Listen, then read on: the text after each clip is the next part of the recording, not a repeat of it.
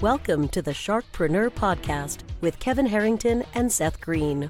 Kevin Harrington is the inventor of the infomercial, one of the original sharks from the hit TV show Shark Tank, and has generated over $5 billion in TV and digital direct response sales. Seth Green is the world's first trusted authority on cutting edge direct response marketing, a best selling author, and the only three time Marketer of the Year nominee.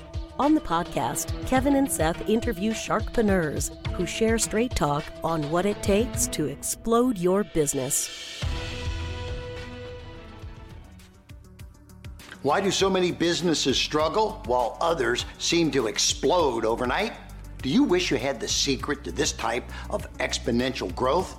Now, I've scaled more than 20 businesses to over $100 million, and it's not just luck. In my new book with Mark Timm, Mentor to Millions, you'll learn the repeatable framework I use in all my business ventures for massive success. Order at kevinmentor.com and get over $1,000 in bonuses. Head to kevinmentor.com. Welcome to the Sharkpreneur Podcast. This is your host, Seth Green. Today I have the good fortune to be joined by Deva Dalporto of mylifesuckers.com Deva is the creator of the amazingly popular viral videos, starting out with What Does the Kid Say and the Let It Go Mom parody. She's gone viral over a hundred times. Her videos have had over 350 million views, and the number's probably higher since then. She's been on the featured on Today Show, Good Morning America, CNN, ABC, NBC, Fox, and pretty much everywhere else. Deva, thanks so much for joining us. Thank you for having me. Hello. Hi, it is our pleasure. So let's go back in time a little bit. How did you get started?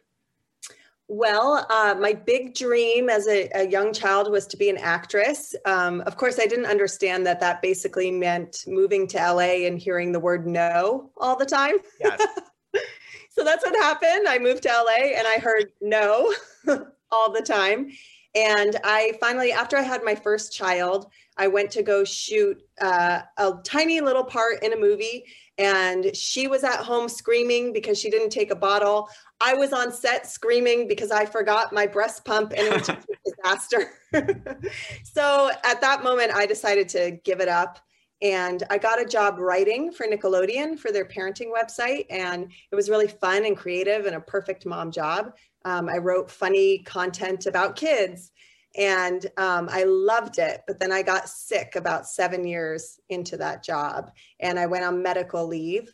And it was at that time my husband bought me the famous video camera. it's like a really bad quality camcorder. And I shot What Does the Kid Say? I had an idea for it a few months later um, after my fury at him died down because I was so annoyed that he spent the money on this video camera. Um, yeah, we made a video and put it on the internet so our friends could see it and our family. And it went viral. It got millions of views in the first day, which was terrifying. well, congratulations. And I'm sure the longer version of how the business has evolved could probably fill a book if it hasn't already. So, after what, what did you do when you got the, oh my God, I have millions of hits? Um, what happened next? Uh, well, first I hid in my kitchen. I remember crouching down next to the sink when I was doing dishes, um, just terrified. It was so early on, there were no other like mom video creators. So I didn't even know it was a thing. There weren't influencers. Yet. Right. It wasn't, it wasn't a business yet. It was more like a fun thing of young people, unlike me, putting things on YouTube. Um, so I didn't really do anything with it. I didn't know what to do with it. Um, I started a website and a Facebook page. And then um, I decided to make another video about six weeks later, and that one went viral uh, the Let It Go Mom parody. And that was kind of all over the news and everything. But I didn't quite get it. I didn't even know you could get subscribers. And I think everybody starts out that way, unless you've read a book called YouTube for Dummies, right? Yeah, had I known then what I know now, I would have hit it harder. And my advice to anyone who actually really wants to do this, you need to be consistent with your content and upload more often. I didn't know what I was doing. It worked out fine, but Yes, definitely seems to have worked out fine. When did you realize, when did that kind of happen where you realized, oh my God, there might be like a business here? Okay. So I know exactly when. Um, I was approached about 11 months in uh, by responsibility.org, and they said, We'd like to sponsor one of your videos. Um, and they wanted me to do a funny parody song about anti drinking and driving. And I said no, because I didn't see a way to do that. Um, but then we worked it out, and I made a parody of Jingle Bells called The Holidays Are Hell about all the stress in the holidays, which then leads you to grab that glass of sure. wine. And just please don't drive when you have that glass of wine, you know, be safe and smart. Um, and it was an amazing experience partnering with them at that point i kind of also upped my game and got a camera guy because i was like if i'm going to get paid for this it should probably not just be me on a tripod. Um, but i still do a lot of me on a tripod even for branded stuff. well listen i the the good thing and the bad thing one of the many good and bad things about the internet is everything stays forever. So for my first video was shot with a kodak Zi8 and I propped it up on the desk and you could see me run around to the other side to get in front of it because I did it myself. So I'm sure we all have those types of moments. How has the business evolved since then? I know you're doing a whole lot of different things now beyond just sponsored creative content. Yeah, so it kind of t- did turn into a business, which was um, shocking to me and everyone else, probably. Um, I got an agent who then was negotiating brand deals, and I ended up hiring the camera guy pretty often. And i had a full-time employee who helped me and we kind of branched out to instagram and creating you know funny side by side. I do a thing of like my life suckers versus uh, the royals or celebrities and kind of do like my messy life and their perfect life. Um, and yeah, just I, I would say the biggest part of the business really has always been brand deals. Everyone thinks you make money off of the ad revenue, but in my case, especially since I was doing parody videos and there's the issues with copyrights, copyright and songs. Um, at first, I made zero income from ad revenue. And then I met with the VP of content creators at YouTube and I told him that. At the at the time I think it had 80 million views or something and no dollars. And he was he was blown away. He didn't realize that that was happening. And they actually since then have adjusted it. Not that I'm taking all credit. Just a little. Just a little. But now you do a rev share with the uh, music, the original music creator or the record company. Yeah. So a little bit of revenue there, but a little bit, I'm sure. Yeah. So you have been able to consistently be creative and consistently create content that many, many millions of people see. How where do you get your inspiration from? It's always just been from my life, you know, and and what was so fascinating to me was that when I expressed my life uh, the fact that it resonated with so many other people and that the life I was living was a life very similar to the life lots of other parents around the world, around the world, which was so wild. We're we're all so similar. And I made a video. Um, it starts out really sentimental. We're all moms, no matter where we're from, what we look like, da da da da da, and we all face the same things. And then the video just ends with ten women screaming, "Get your shoes on!" that sounds about right. We've had that fight. Yeah. We've got a webcam in our house. Yes, so. yes, and that's a comment I get a lot. Do you have a webcam in my house? And and I think it just resonates. Uh, I was always just a. I'm kind of blunt. I don't have a filter, much to my children now teens chagrin. But um, I think just speaking my truth happened to be other people's truth, and then it resonated. So you segued perfectly into my next question when you bring up the kids. How has your internet fame affected your family? Well, my kids were so little when we first started, and we were actually talking about this on the drive to school this morning, which is really funny um, that you bring it up. Um, I yeah, have a webcam were, in your car. Yeah, see? actually, you probably, yeah, no. Um, so they were um, talking about how, you know, I grew up with this. I didn't know any different. It's just our our life, especially my little one. I mean, he was 3 when we started making videos.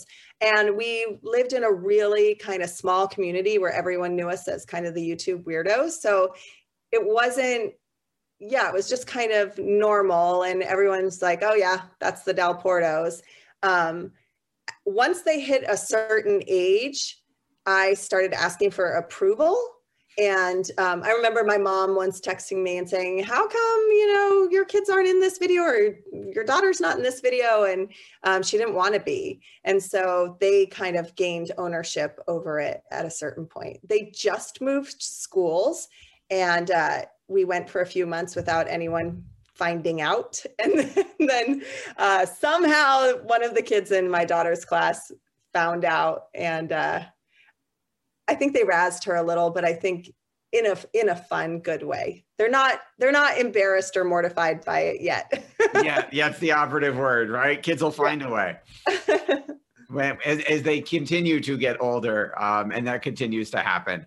Your passion is obvious. What do you like best about what you do? Two things I would say the creation. I just love creating. That's my happy place when, you know, where the camera's rolling and, it, you know, we've been going for eight hours and we're going stir crazy and then something wild happens and it's perfect. I love the creation. Um, and I love the community. I think um, it's just been such i've become genuine friends with a lot of the people who watch the videos and and other creators and bloggers. And i think that's that's pretty awesome because motherhood can be a very isolating lonely experience. Absolutely. Uh, talk about your uh, tell us a little bit about your creative process. Well for a parody um, i i usually start I usually start with a song. Sometimes I will start with a concept and then try to find a song, but usually it starts with a song.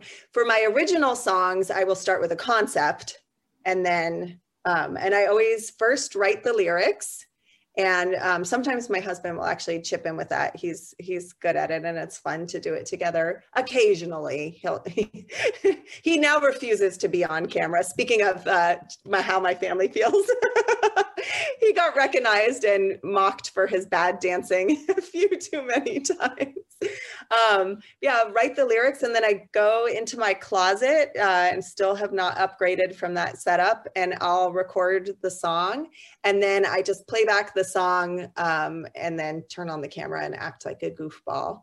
Um, and it it does drive other people a little bit crazy because I don't have like storyboards or a structured, but in my brain I know exactly what I want it to look like. Um, so I just kind of yeah, turn the camera on, do it, move. We we go really quickly. I mean, the average video of mine has hundreds of short, tiny clips.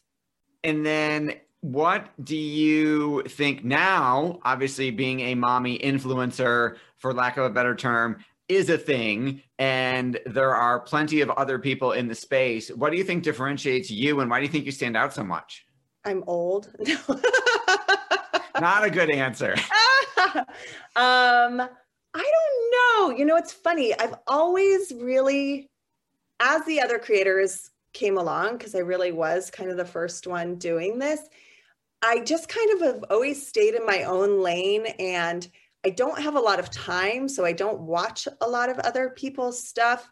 Um, it's been really nice to kind of have like the Holderness family made their first video a week after I made my first video. And so we have kind of been on the journey together and they have just exploded. And I am so like excited and proud of them. Um, but it's been nice to have a friend who gets it and you can text each other and be like, "Oh, I'm I'm being, you know, giving death threats on the internet again today." Um, and yeah, I, I I enjoy the content. I saw something from Tiffany Jenkins, just a little meme she did this morning, and I find her really inspiring, and Kristina Kuzmic really inspiring, and um, yeah, so I I think it's great. You know, I firmly believe, and I think in life in general, there is room for everyone. Just because someone else is successful doesn't mean you can't also be successful. A rising tide lifts all boats, and there certainly are enough video views to go around. I would I would agree with that a hundred percent. You talked a little bit about some of your people who inspire you, other folks on a similar journey to yours. What are some of the best books you've read or podcasts you've listened to that kind of have inspired or affected your life or your business? Ooh, um, so I just actually posted a thread on Facebook about what is a, a book that has changed your life. Um, for me, Cheryl Strayed's Tiny Beautiful Things. Um, she used to answer an advice column on the Rumpus, and the advice is just so real and raw and authentic, and it's kind of all what I'm about. Um, I actually bumped into her once and was so fangirl and excited and uh, she was like she was like do you do i know you or are you just a fan and i was like oh i'm just a fan so that was awkward. But um, i love that book. What was the other question? Uh, any any other podcasts or things that you listen to? My podcast so i'm obsessed with this american life mm-hmm. and i always have been. And in my early 20s i was so obsessed with this american life that i created like a 70 page document of all my ideas and how it was perfect to work for their show. Do you hear me, Ira? And uh, sent it off to Chicago and never heard back. And I'm still devastated um, because I love it so much. I love storytelling. And I think that um, my work is storytelling in a little way, but this American Life just does such incredible stories and about real people. And I'm fascinated with different types of people and different types of lives that are being lived. So love it, love it, love it. I think if you made a parody video of This American Life, they might pay attention finally. Hello. All right. Well, uh, absolutely fascinating journey you've been on. Um, incredible story, an amazing business that you've built off of this and your creativity. You've kind of come full circle. You get to be an actress, you get to perform, you just get to play yourself. Yes, well, that's what I was saying. After all those years of no, no, no in LA, I finally got to say yes to myself. And I think that's the beauty of podcasting and creating videos and the internet in general is that we can all just do it, as Nike would say. Yes. and no, that was not sponsored. Awesome. I love the slip in. All right. Well, this has been uh, Seth Green for Sharkpreneur with Deva Dalporto of mylifesuckers.com. Deva, thank you so much for joining us. Thank you. Thanks, everybody, for watching or listening. We'll talk to you next time. Do you need money to fund your idea, product, or service? Are you ready to take your business to the next level but need capital to get it done? Kevin Harrington has heard more than 50,000 pitches and knows how to help you make the perfect pitch to get the funding for your entrepreneurial dream. He's distilled the process down in his perfect pitch cheat sheet, and it's yours for free. Just text pitch to him right now at 727 888 2100. Text pitch to 727 888 2100 right now and claim your free perfect pitch cheat sheet. Text pitch to 727 888 2100 to start funding your dream today. This show has been produced by Market Domination LLC. To discover how you can have your own show completely done for you and turn it into a real published book and become the authority in your marketplace, go to www.marketdominationllc.com slash podcast offer.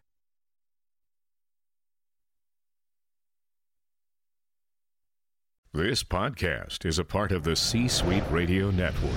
For more top business podcasts, visit c-suiteradio.com.